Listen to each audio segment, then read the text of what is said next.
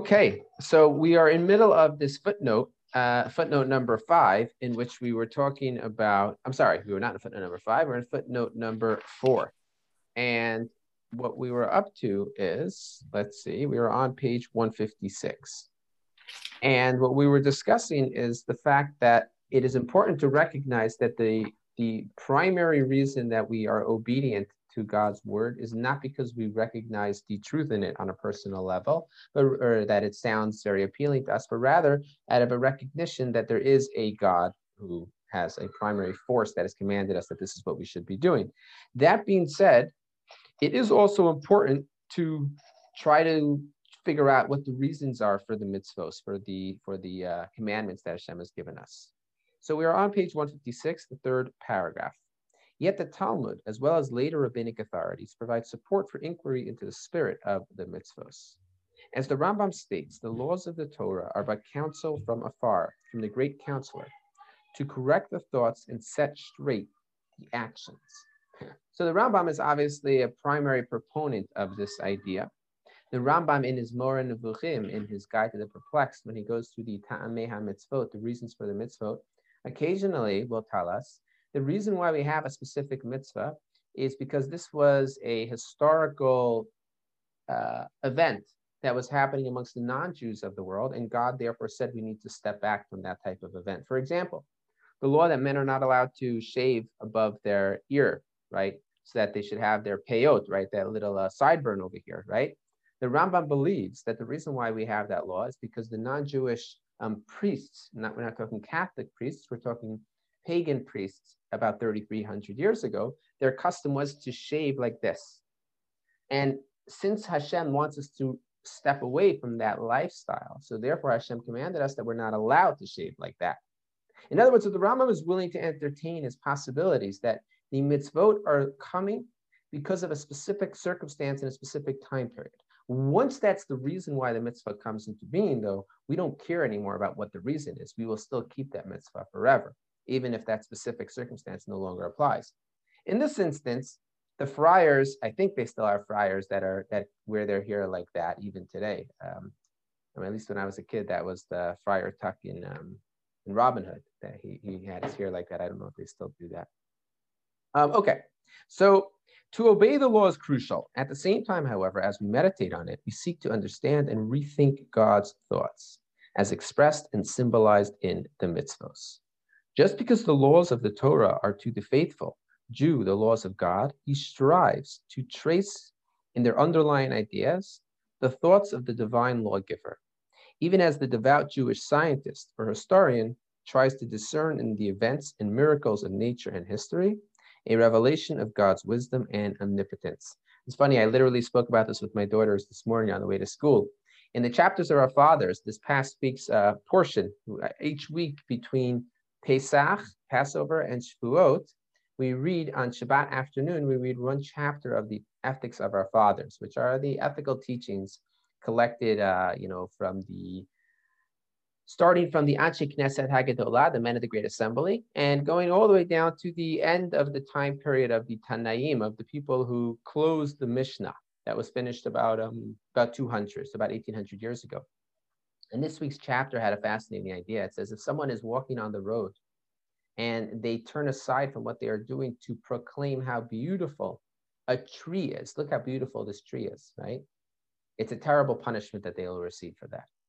And at first glance, it's a very cryptic idea, especially considering we're not talking about someone who's saying, wow, this is just beautiful. They're actually pointing out this is a beautiful tree, incredible what God has created.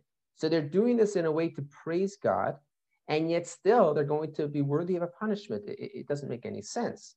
So, so the idea is like this. The idea is that we can recognize God through his creations. We can look at the world that has been created and say, look at the incredible wisdom that God has in the creation, how you know everything comes for a very specific purpose, and the the, uh, the, the symbiotic nature of the world and the cycles that nature works with, and the fact that we are on the one planet that would have to have, you know, one out of, you know, the permutations that would have to come true for a planet to support intelligent life is one out of, I, I they come up with a number. I don't know where they come up with the simulations from, but they haven't found it yet on any other planet. It's certainly very diff any other star, anything, right? So it's certainly difficult to, to find the the uh, the conditions to, to lead to intelligent life. So that would be one way to recognize God by looking at the world, by looking at the creation. But that's only looking at what He created and reverse engineering back. Well, this is the creation and must be a creator. We have a different opportunity, though. We can look at the Torah. And by looking at the Torah, we get a sense of what it is that God actually wants, right? And that is a far easier way to connect to God and a far deeper way to connect to God. That being said, it's also more abstract. It's only using your mind, right? It's not something that hits you when you just look at something that's beautiful. And therefore, we might have a, uh, a tendency to try to find God in the details of the physical world. And that can be easier sometimes to relate to.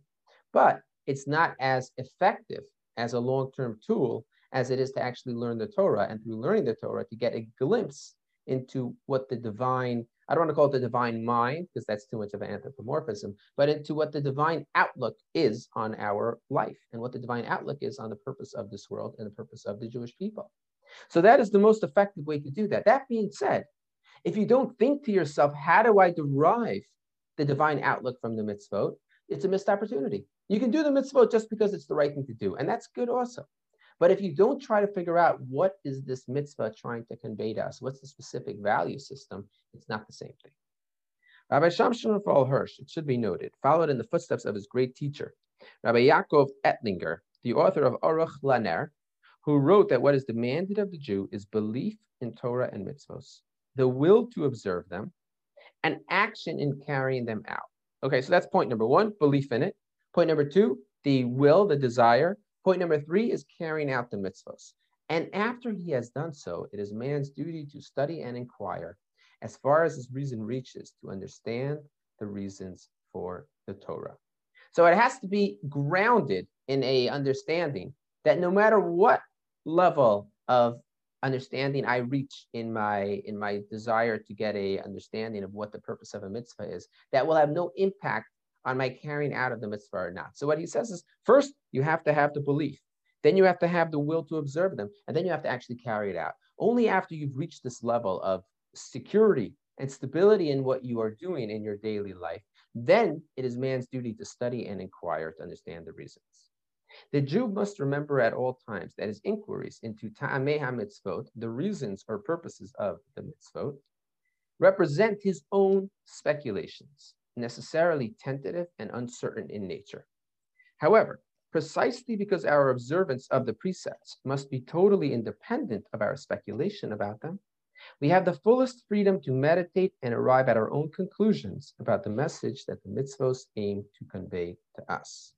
Right? In other words, if we recognize that our observance of the mitzvos is completely isolated and completely independent of whether or not we have an understanding, then we can do whatever we want in trying to understand what the mitzvah teaches us, because it's not relevant at the end of the day to why I do the mitzvah, right? It can help me develop a deeper sense of connection to God. It can help me bring these lessons into my daily life and into the lives of the people around me. But it's not going to have an impact on whether or not I do the mitzvah. At the same time, of course, there are some important considerations to be kept in mind so that our speculation should not have the undesirable effect mentioned earlier earlier today, by the way, I was learning with that fellow, the high school um, senior, and we were reading the, the 19 letters. And I was talking about the idea that oftentimes we hear today where people will take um, Jewish values and behind the rubric of Jewish values, they will say whatever whatever cause is dear to their hearts at the at the moment. And I actually was thinking of your of your email, David, if you want if you want to know the truth. Um, but basically, what people will do is they'll they'll sort of draw that bullseye beforehand the value that they hold dear, the value that they hold to be ethical and moral. And then afterwards, they will paper it over by saying, oh, look, it's a Jewish value. What determines it to be a Jewish value? Well, doesn't Judaism value being kind?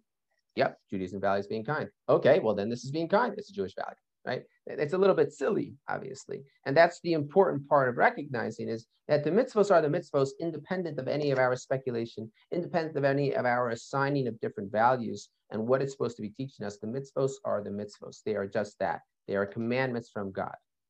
Now, if we can derive certain value systems, and if it can help us in our observance, if it can help us in changing who we are as people, then what we say is matov umanayim, right? You know, hine matov umanayim, you guys might be familiar with. Matov means how good, manayim means how pleasant, right? It comes from hine matov umanayim, shavas gam yachad, right? How beautiful it is when brothers are sitting around the fire, you know, that's that they sing traditionally at a at a kumsitz, at a, you know, um, at the campfire in, in a Jewish day camp.